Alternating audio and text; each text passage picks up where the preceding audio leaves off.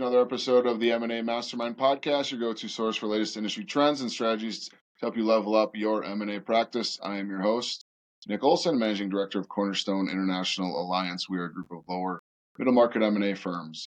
Here, the the, the, the format for our episode, our podcast is uh, I bring in a mastermind like today's guest, who's experienced, knowledgeable, and gracious enough to share how they or he has succeeded in the world of M&A. And I'm really excited about today's guest. Um, he is the founder and CEO of the largest online plat- platform for M&A deal sourcing and marketing.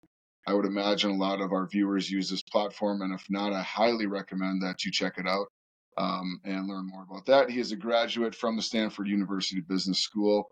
Founded this company over 10 years ago.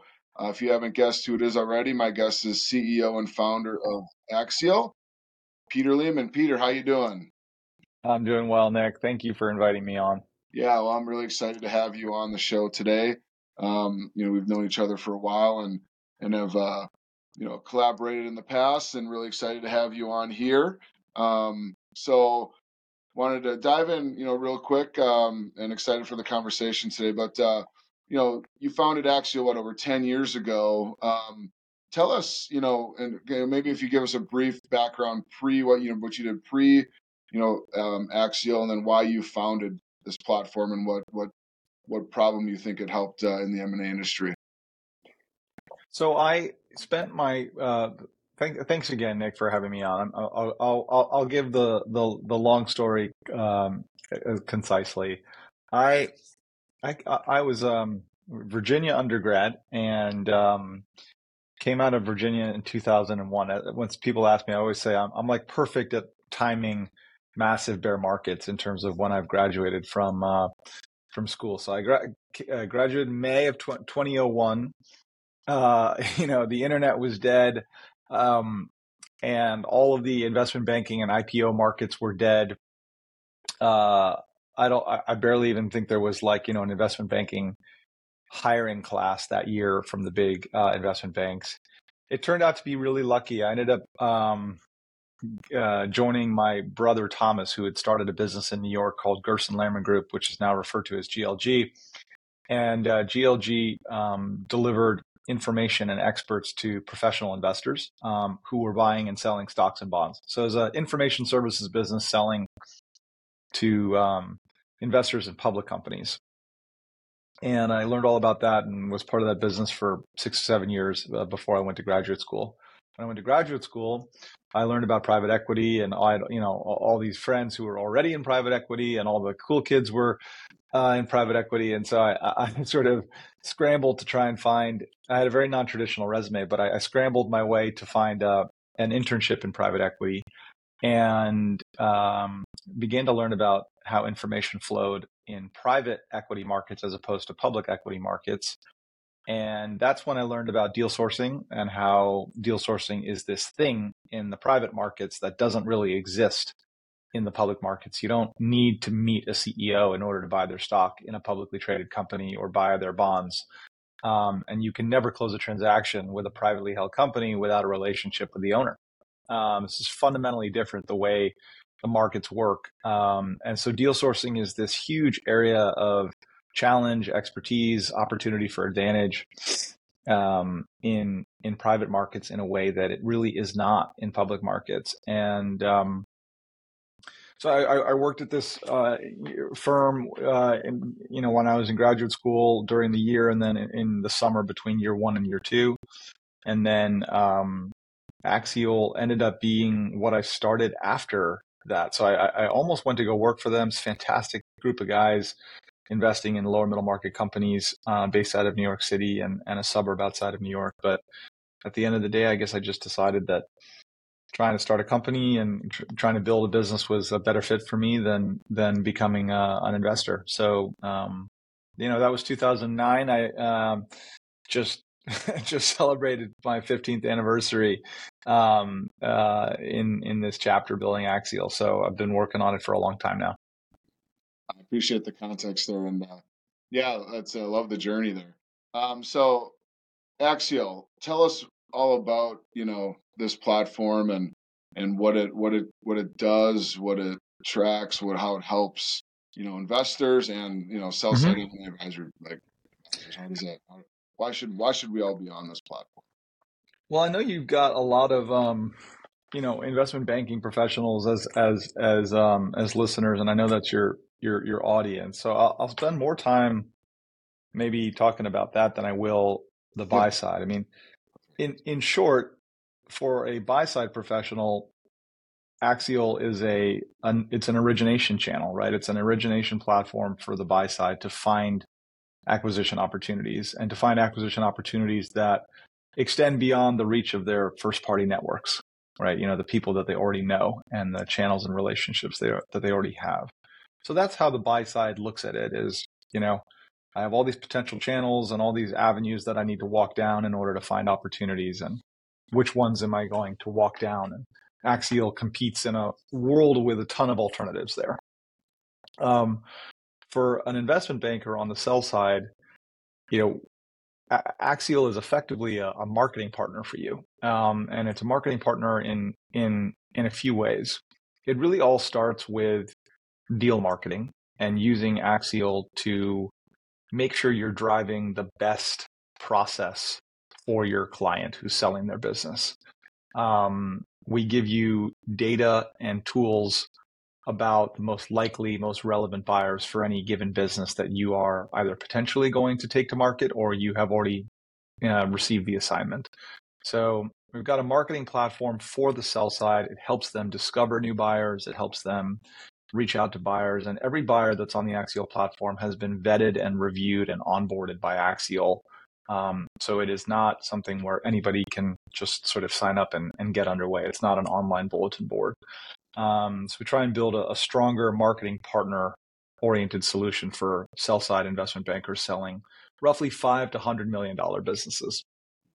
Um, and that was kind of day one on the sell side for us. Uh, over the course of time, um, we have tried to be an even more valuable marketing partner to the sell side. And the two ways that we do that is through benchmarking and um, we can talk a little bit about that. But we try to rate and benchmark the sell side on an industry basis and publish league tables um, on the activity and the proficiency of the investment bankers that use our platform. And the the uh, benchmarking turns into uh, awards and other kinds of business development um, mechanisms for the sell side to be able to distinguish themselves when they're competing for business. Um, to to to to, win over a, a, business owner who's you know evaluating a couple different investment bankers um, to to sell his or her business. Um, and then the third sort of leg of the stool uh, on the investment banking side um, is referrals. Um, so members on the sell side who are repeat users of Axial uh, essentially establish a, an expertise profile and as business owners come to Axial and ask for introductions to M&A advisors, we refer them to the most active and most qualified uh, M&A advisors that are using our platform. So if you're a specialist in selling industrial businesses, you have a track record of doing that really well, and we can see all of that data on the Axial platform. You know, you kind of rise to the top as one of typically two to three referrals that we'll make.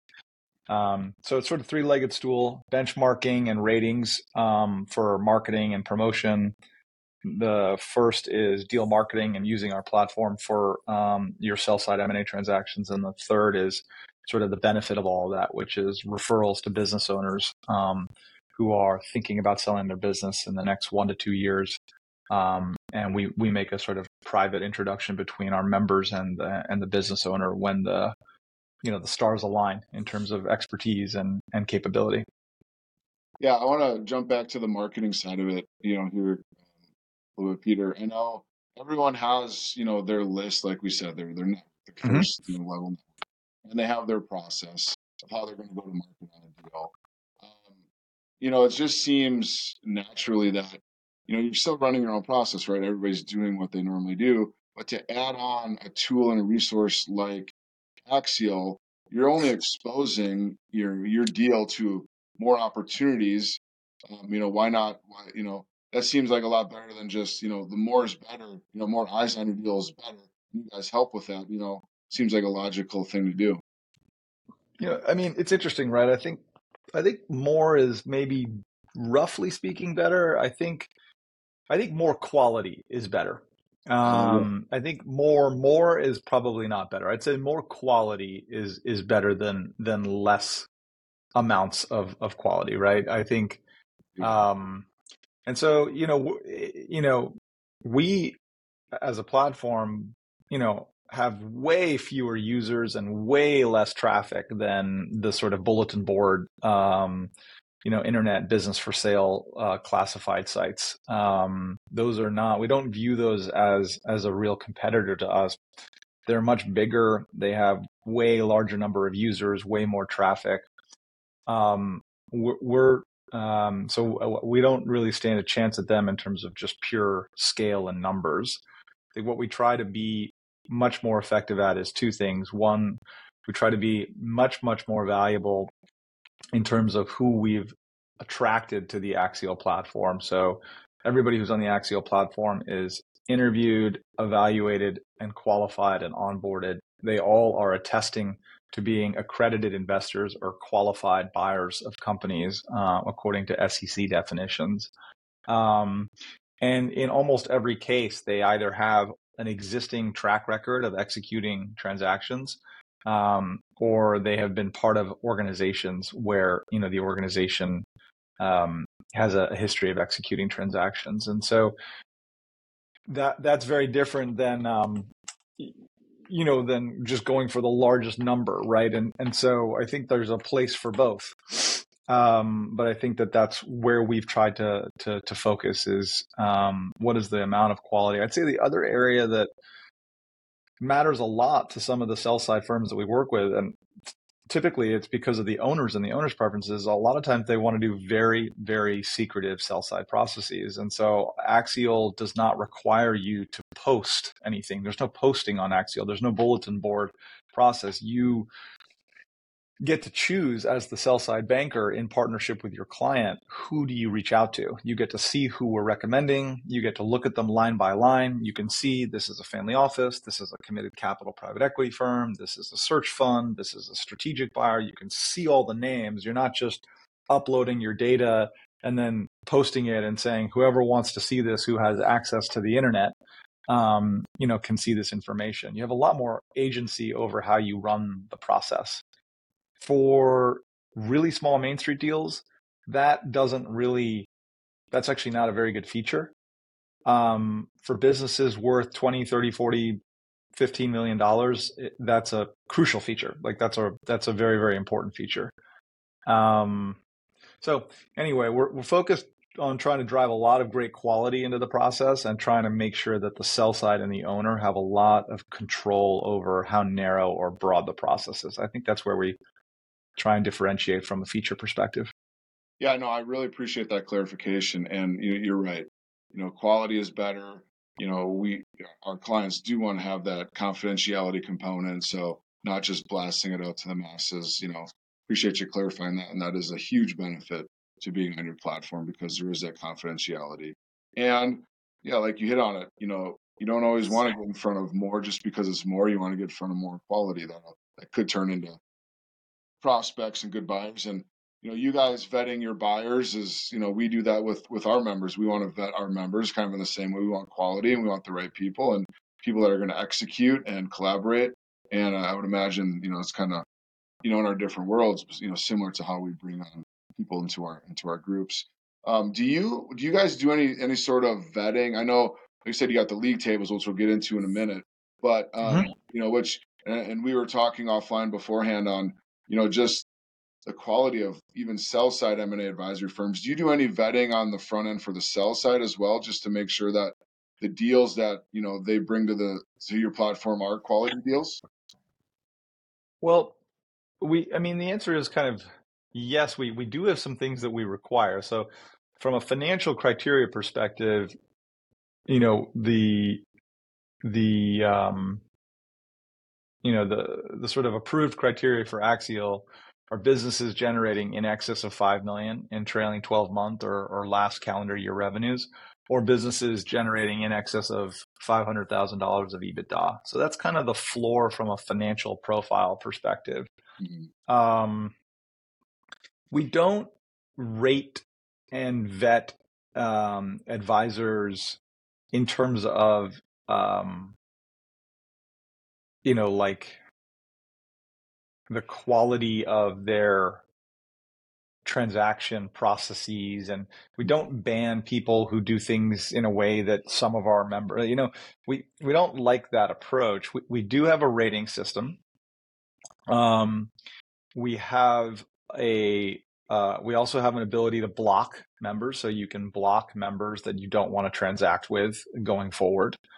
Um but we don't like the idea of you know sort of blocking people from using Axial on the sell side uh, just because they don't have like a certain level of of of pedigree as sell side investment professionals.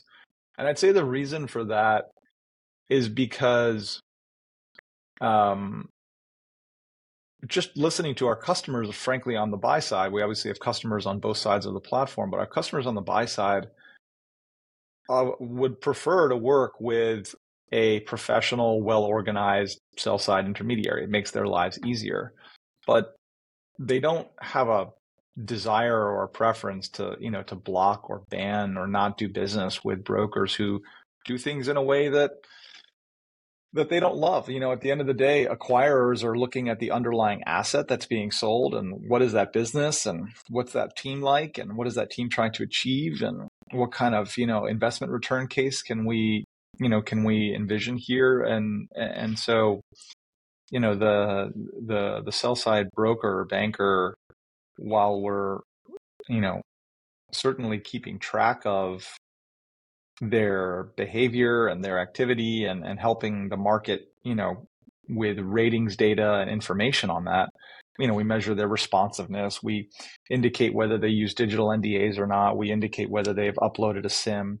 You know so we have these markers of professionalism um, but we don't enforce or insist upon only one way to sell a business or you know one type of pedigree that's acceptable. We don't think that's correct. Yeah that makes that makes that makes sense um, from uh from i guess from the buyer's perspective as well, um, you know, you got. I'm assuming you you guys have conversations. You and your team have conversations, um, you know, with your buyers, right? Are, they, are you guys in constant communication on things that they're looking for in deals and and some you know things that maybe you can share with our audience that will help them presenting the you know maybe the right information, the right type of deals, or helping them understand the deals better from the buyer side you know, I don't think it's.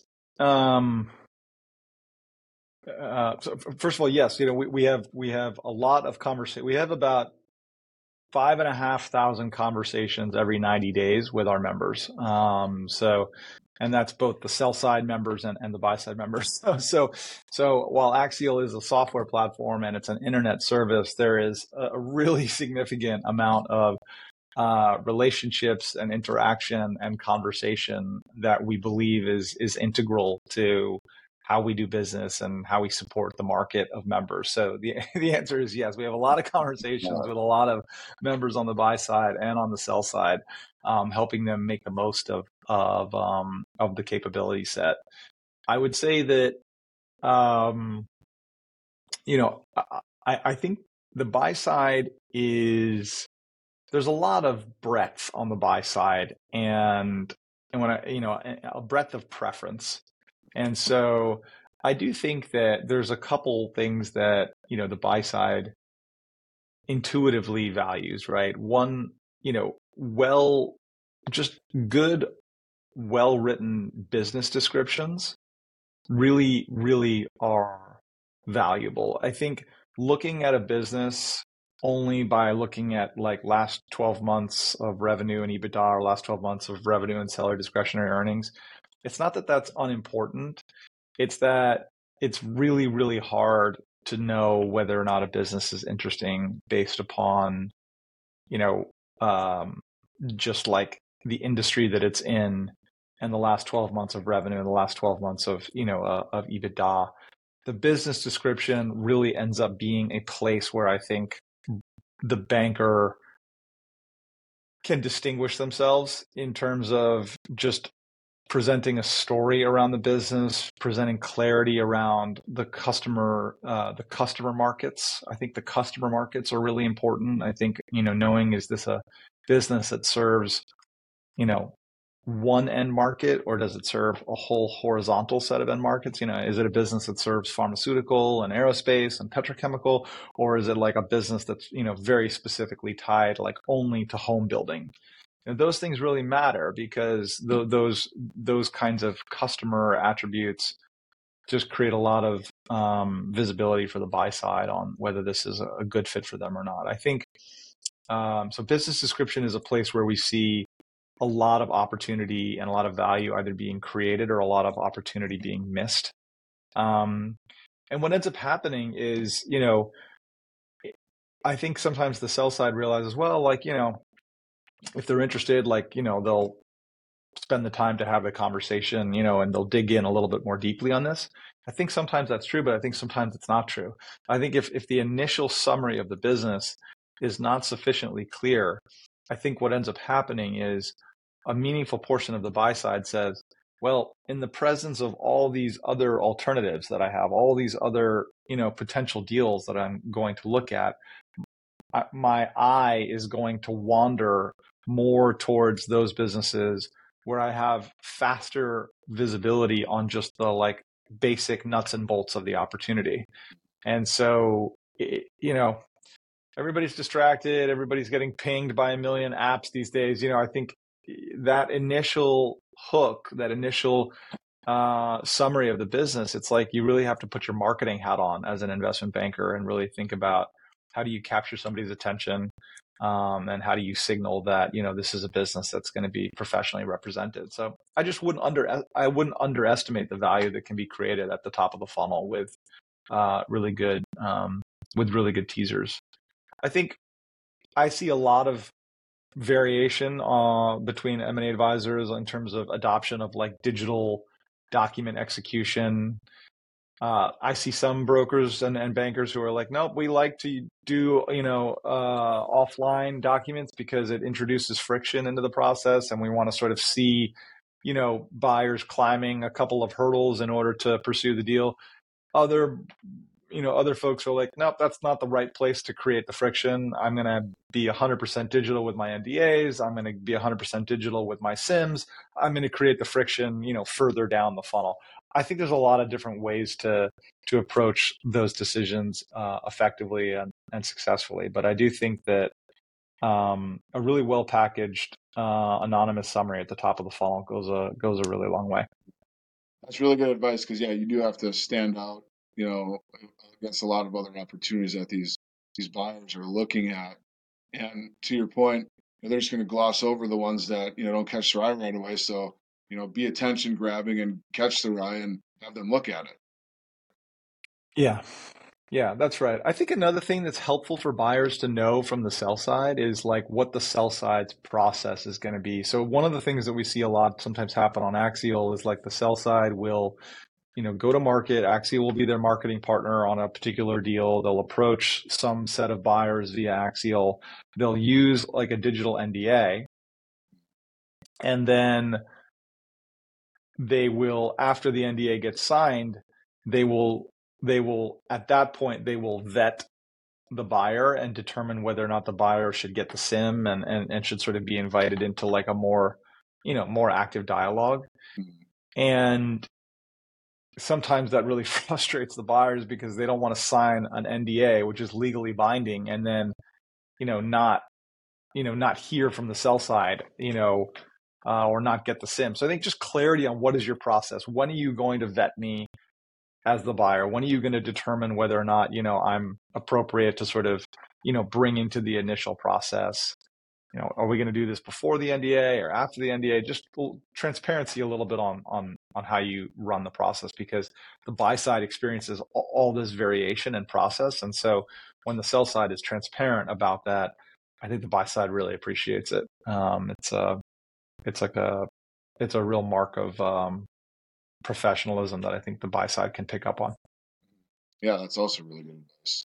Yeah, lay it all out in the front, be transparent, and this is the journey that we're going down, and this is how it's going to happen. Yeah, exactly. Awesome. Any any industry, you know, looking back, you know, maybe in 23, maybe looking forward a little bit, I don't know. Any industries that you can, you guys have seen that are, I guess, quote unquote, hot industries. Um, you know, if you know maybe maybe industries that your buyers are looking more towards, um, or any you know on the flip side, anything to maybe you know that aren't so hot. Yeah, I mean, I would say, I mean, one of the interesting industries that, you know, this doesn't happen very often, but one of the interesting industries that has a lot of activity and it's picked up in the last couple of years, I would say. And it's interesting. It's it's picked up in the world of small business acquisitions, and it's also quite an interesting area of venture capital investing. Is is vertical software businesses, vertical market software business. In fact, I think there was a cornerstone transaction via Axial um, in the fourth quarter of last year. Um, that was uh, it was a ERP style vertical market ERP business that mm-hmm. Cornerstone brought to market through Axial um, and transacted with a an Axial software buyer. And we're we're seeing significant interest in that category. And usually, what's interesting in sort of the world of small business acquisitions and lower middle market acquisitions is like the complete opposite of what is interesting and fashionable in the world of like high growth venture capital. This is like a strange uh like anomaly of a category where there is a set of very high growth emerging sort of rapid growth vertical market software businesses that have um, gotten the attention of of like you know venture capital ecosystems and, and stuff like that um, a good example of one that's now publicly traded is Toast, which is the software system that powers a lot of restaurants. Um, and then there are these small business, lower middle market um, software businesses that are not rapid growth and they're not going to be, you know, multi hundred million or multi billion dollar businesses, but they're very powerful, very, very deeply entrenched niche software businesses. Um, and some really successful acquisitions uh, consolidations um, and portfolio companies have gotten built in that category. So it's interesting to see a category that has a lot of VC interest in, in sort of one spectrum, and then also happens to be a place where there's a, a significant amount of um, of interest in in the lower middle market. Healthcare is very um, very interesting right now um, and very active right now in terms of like an area with significant, you know, significant interest, um, very high um, pursuit rates. Pursuit rate is a term we use at Axial. So if you if you share a deal with 50, 50 members or 25 members, the pursuit rate is the, the number that sign the NDA and want access to the SIM. We, we see some of the highest pursuit rates on the platform uh, right now in healthcare, uh, vertical market software, um, and a couple of uh, of industrial categories. Um, the lowest area of interest right now has been sort of like food and hospitality, um, uh, sort of food, beverage, and, and hospitality. Um, but you know, I wouldn't make like those are that that data is true, but I'm not sure it's like wildly predictive. There are some fantastic food businesses and ingredient businesses.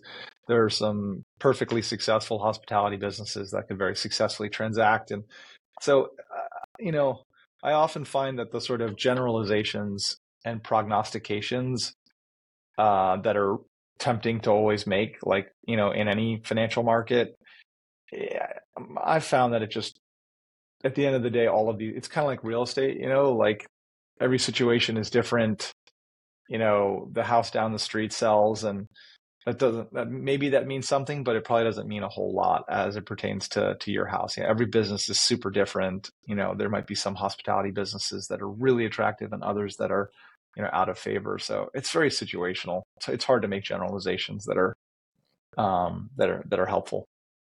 Well, I appreciate your your effort there. I thought that was very helpful insight. Yeah, the, the, the software one is is an interesting you know observation you know that we've made. I you know I think the healthcare category is is interesting for some pretty big secular reasons as well as for some cyclical reasons. I think people continue to feel like there is this chance of a recession. There is still this chance out there. Like we've kind of kept on sort of kicking the can for some reason. Like the U.S. has been able to to not go into a recession. But I think there's still this fear that it's potentially out there, um, and so I think that creates an interest in you know in categories that are more you know immune to um, you know to those kinds of uh, cycles. I think healthcare also just keeps on you know becoming a bigger and bigger percentage of American GDP. It's just kind of like keeps on swallowing more and more uh, more and more GDP keeps on getting more and more expensive. There's, you know, more and more regulatory capture. And those might not be great things for our country from a policy perspective, but as an investor, some of those things create really predictable, very underwritable business cases. And so I think it's it's a you know it, it makes it quite attractive from that perspective. I thought that was great insight. I appreciate you diving into that. Um, now you got you mentioned previously you mentioned the marketing opportunity, the tools that you guys have. One, marketing your deal. Two is the is your league tables. Um, you mm-hmm. guys just recently came out with your your 2023 top 25 investment bank loan firms. Um, I will see a couple of Cornerstone International Alliance members on there, so I thought that was cool to see. Um, and you know, tell us about that and why that's beneficial to these firms because I do think it it can be a huge marketing tool for future business. Yeah, I mean, you know, the way that we started this project off, which is, you know, four or five years old now, is, you know, we we realized that like if you if you go to Google and you punch in, you know, investment bank league tables as a business owner, you're gonna see you know Goldman Sachs, J.P. Morgan, you know Morgan Stanley, um, you know, and and if you're running a 5, 10, 20, 30, 50 million dollar valued business, you know, those league tables as a way to try and maybe filter out like who could be some good investment banks that would help you sell your business. Those league tables just are completely unhelpful to you, right? They, those, the, and so we just we just realized that there was no there was no methodology that was trying to rate and rank and create some visibility on who are the investment banks that are selling lower middle market American companies. Um, it was just kind of white space. Nobody had spent the time to to gather the data um, and try and do it in a good faith way. And so we were like, well, we don't have all of the data from our market. In fact, far from it. We only have the data on the investment banks that are using our platform, um, you know, for for deal marketing. But at least we can, you know, but that's a big data set now. Uh, you know, we have about, you know, we have well over a thousand, you know, investment banking organizations using the Axial platform. Let's just start there. And so the league tables rank the top 25 over over any given period of time. The league tables attempt to rank the top 25 investment banks who have been who are using the Axial platform. So we we don't attempt to rate the entire market uh, and include everybody. It's very hard for us to do that. So we just focus on folks who are using the Axial platform, and we use that as our as our data set. And we um, measure the banks on client quality, uh, buy side targeting, process effectiveness, and deal outcomes. So we have sort of four pretty logical sort of uh, things that we try and use to to rank banks. Client quality is what is the relative attractiveness of this business when you present it to, to buyers? Like how many are, buyers are interested? You know, if you present it to 20, do you get 10 that are interested? Do you get 20 that are interested? Just what is the percentage of interest relative to the the, the widths and breadths of your of your outreach? Um, buy side targeting um, is just a reflection of how you're going to market. How are you approaching the market? Um, do you just sort of like click the button and select everybody and let it let it you know let it ride, or do you have a more methodical approach to how you reach out to buyers and maybe you reach out in waves, or you know you reach out on a more targeted basis?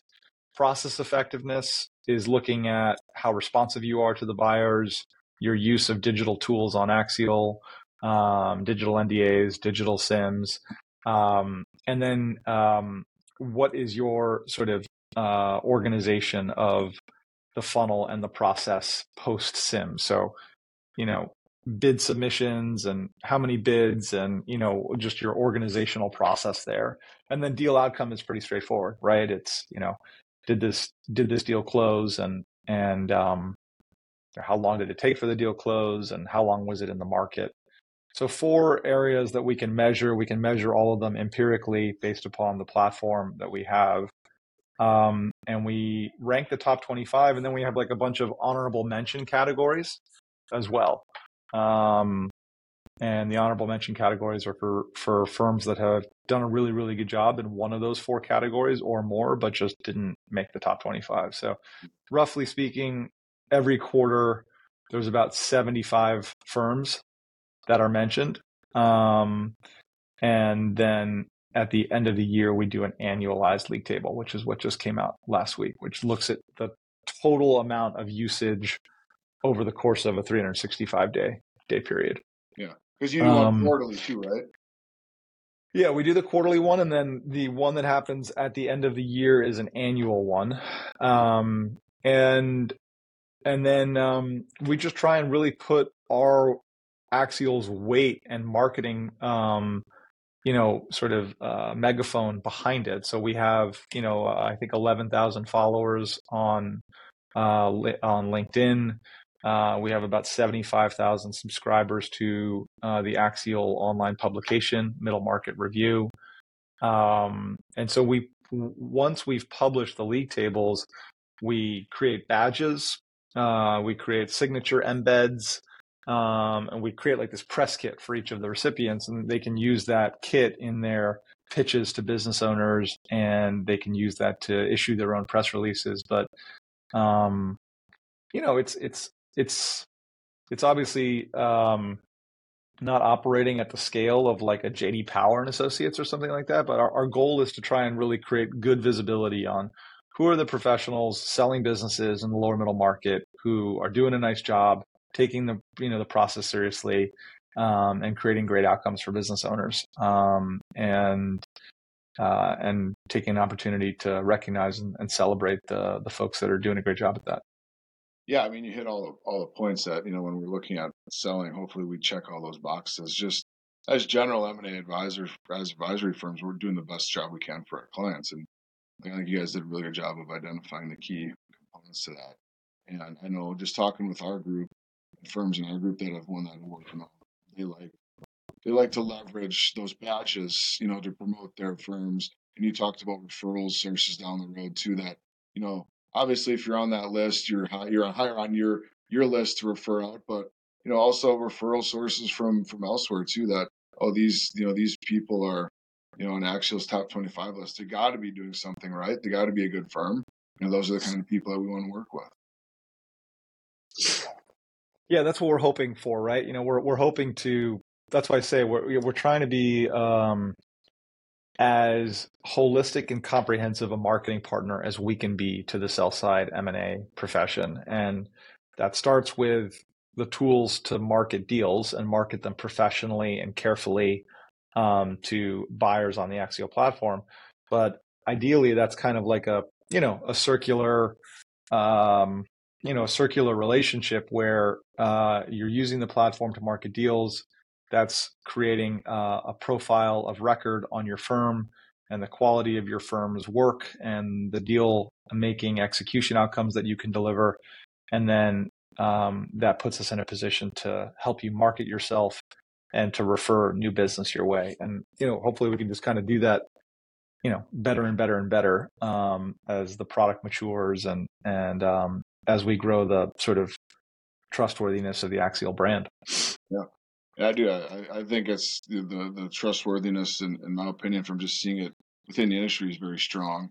I know you guys have a lot of users, and I think they really, really value those those recognitions. So thank you guys for doing that. Well, it um, I have to say, you know, like 15 years in, it's it is it's really satisfying to have earned some of the trust that I think we've earned. I will tell you that when I was one year in, there wasn't a whole lot of tr- there wasn't a whole lot of trust, and I understand that. You know, it's yeah. it's um this is a very high trust business, mm-hmm. and you know, and if you're an investment bank and you're entrusted to sell a business, all of your economic outcome is tied to whether or not you successfully sell the business or not. You know, yes, of course, you may take a retainer or something like that, but the good mm-hmm. investment banks make all their money by delivering great outcomes and closing deals. And so, you know, you know, being careful about who your marketing partners are, being careful about what platforms you use, being careful about, you know, just everything about how you go about selling companies. Like it, it, it makes sense to be cautious and careful and to, you know, um, choose your partners and your vendors wisely because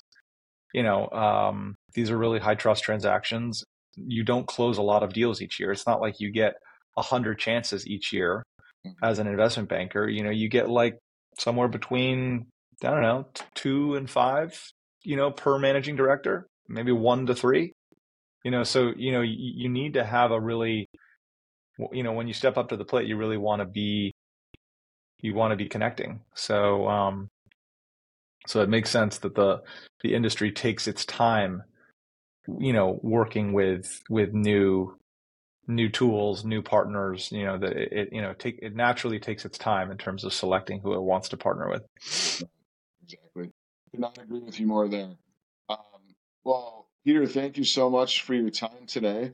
Uh, appreciate you diving into your platform and all the you know nuances and benefits of uh, of getting your deals on there and all the marketing opportunities it provides us um, as investment banks, M&A, M&A advisory firms to not only expose our deal to more quality buyers, which I think is important, um, but just also you know getting your brand out there as an M&A advisory firm to more people. You guys do a great job at that.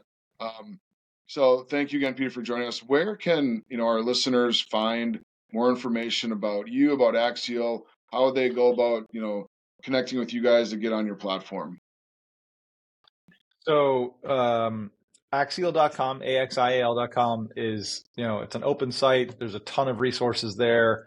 You can look at all the league table data and stuff like that. No need for a login or password or anything. So I think that's a very easy place for people to go and just try and get a bit more acquainted with how we're working with buyers, how we're working with the sell side, how we work with business owners. Um, if anybody wants to reach me, LinkedIn is usually a good way to get a hold of me. I'm actually pretty uh, responsive there. Um, you know, usually one or two day uh, or faster in terms of getting you know back to people. Um, if if anybody wants to reach out to me, um, and um, so yeah, you know, look forward to hearing from anybody if there's anything we can do. And thanks for having me on the on the podcast. I hope this hasn't been too much of a um, you know no holds barred advertisement for Axial. Um, I, I, hope it's uh, um, hope your hope your listeners uh, have suffered through this um, with a couple of interesting nuggets at least. But I appreciate the opportunity a lot, Nick. No, I I I think you know you know it was purposeful that we're talking all about your platform because I do I do see the I do see firsthand the value that it provides these M and A advisory firms and you know the the whole premise of the M&A Mastermind podcast is to to share opportunities and ways to grow your own M&A practice and I think we've we've accomplished that goal today Peter so again thank you now you have your own podcast right um want to want to yeah. plug that yeah, sure. I, I've got a, a, podcast called Masters in Small Business M&A. Um, it's definitely a labor of love. I've really enjoyed it. I've been doing it for about three years now. Um, I interview, uh, I try to interview um, a real mix of guests, and I try to interview folks who I think are really talented and very thoughtful and accomplished, but who, you know, are not like known, you know, sort of known um, you know like emerging you know they're sort of up and coming they're not like mm-hmm. well established all stars that have been around for for decades i mean i love to interview some of the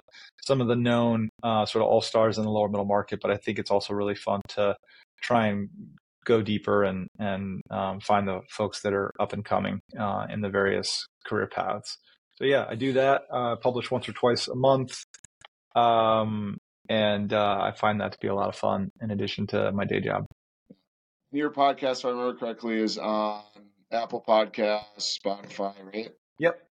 Yeah, it's on Apple. It's on Spotify. I think you can find it at least on on one of those two. Um, there's a lot of great podcasts I think in our market now um, that I would encourage people to be aware of. I've learned a lot from Invest Like the Best, which is a big podcast run by Patrick O'Shaughnessy. I think um, I think uh, Alex Bridgman's done a great job with Think Like an Owner, which is an interesting podcast. Um, there's a Holdco podcast uh, now. Um, I mean, there's just a lot. There's a lot of interesting ways to learn about the uh, the lower middle market and small business M and A market now.